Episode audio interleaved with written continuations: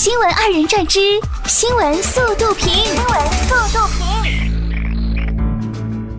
十月二十九号，央视主持人李咏妻子、央视导演哈文发微博称，在美国经过十七个月的抗癌治疗，二零一八年十月二十五号凌晨五点二十分，永失我爱。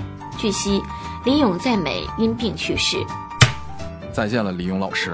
谢谢您带给我们的欢乐。二十八号，青岛一对新人在去酒店路上遇到马拉松比赛封路，两人索性穿着礼服为参赛者加油。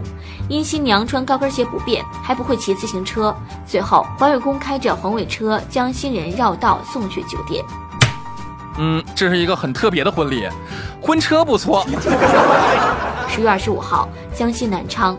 一女子于某驾车至收费站一百五十米处，用白色条形物遮挡号牌，被交警查获。于某称是其一位交警朋友告诉他，遮挡车牌可不用交过路费。目前女子被记十二分，暂扣驾驶证。我怀疑你那朋友跟你有仇吧，姑娘，你这个智商也基本上告别交朋友了。近日。黑龙江省规定，六十岁以上老年人通过会营销等方式购买的保健产品，在七天内可以无理由退货。在老年人保健食品及其他产品消费领域，黑龙江依法打击整治向老年人欺诈销售保健产品的违法犯罪行为。就怕以后卖保健品的统一口径，哎，连续服用十天以上才有效。十月二十三号。湖南湘潭的周某和朋友吃饭，一时兴起喝了三杯啤酒，后驾驶机动车上路被交警查获。周某一直不配合检查，之后竟下跪求放过，带着哭腔说：“我错了，姐姐。”经检测，周某已达到酒驾标准，目前正在接受调查处理。早知今天何必当初呢？你叫姑奶奶都没有用了。二十六岁的小沈，月薪四千五百元。目前，他和网聊一个月的相亲对象见面，特地借来大牌衣服和配饰，拼凑一身名牌武装，想让对方知道自己过得不错，经济独立。不料回来后，男友留言称配不上你，养不起你，随后将他拉黑。所以自个儿连盘硬菜都不是，就别装十三去了啊！近日，杭州大学生小胡为前女友录制的分手礼物 PPT，引发了网友热议。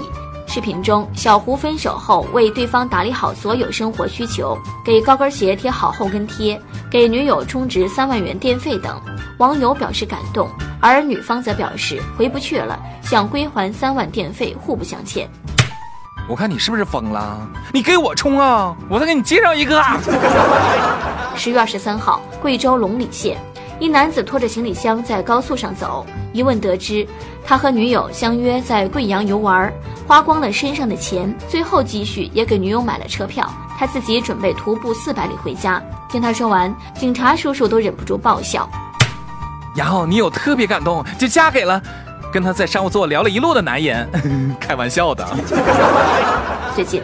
广东东莞一家便利店内，一名男子疑似在购买商品时，突然拔出一把刀对着商店老板，但瞬间被老板反制。之后双方扭打在一起，最终老板将口罩男制服，双方均无生命危险。目前持刀男子已经被警方控制。大兄弟啊，弱的跟只鸡似的，你就敢出来抢劫呀？就你这个小身板，一看是青铜，实际还是青铜。佳士得拍卖行说。人工智能创作的画作《爱德蒙德·贝拉米的肖像》，二十五号在美国纽约拍出四十三点二五万美元，约合三百点九八万元人民币，远超预期。这幅作品描绘一名穿黑色大衣、体态发福的男子。编写创作这幅画作的人工智能程序的是巴黎一个名为“显而易见”的团体，买走画作的是一名通过电话竞拍的匿名买家。这也太抽象了，哥表示完全欣赏不来。那三百万做点别的不行吗？比如说给我赞助点啥的哈。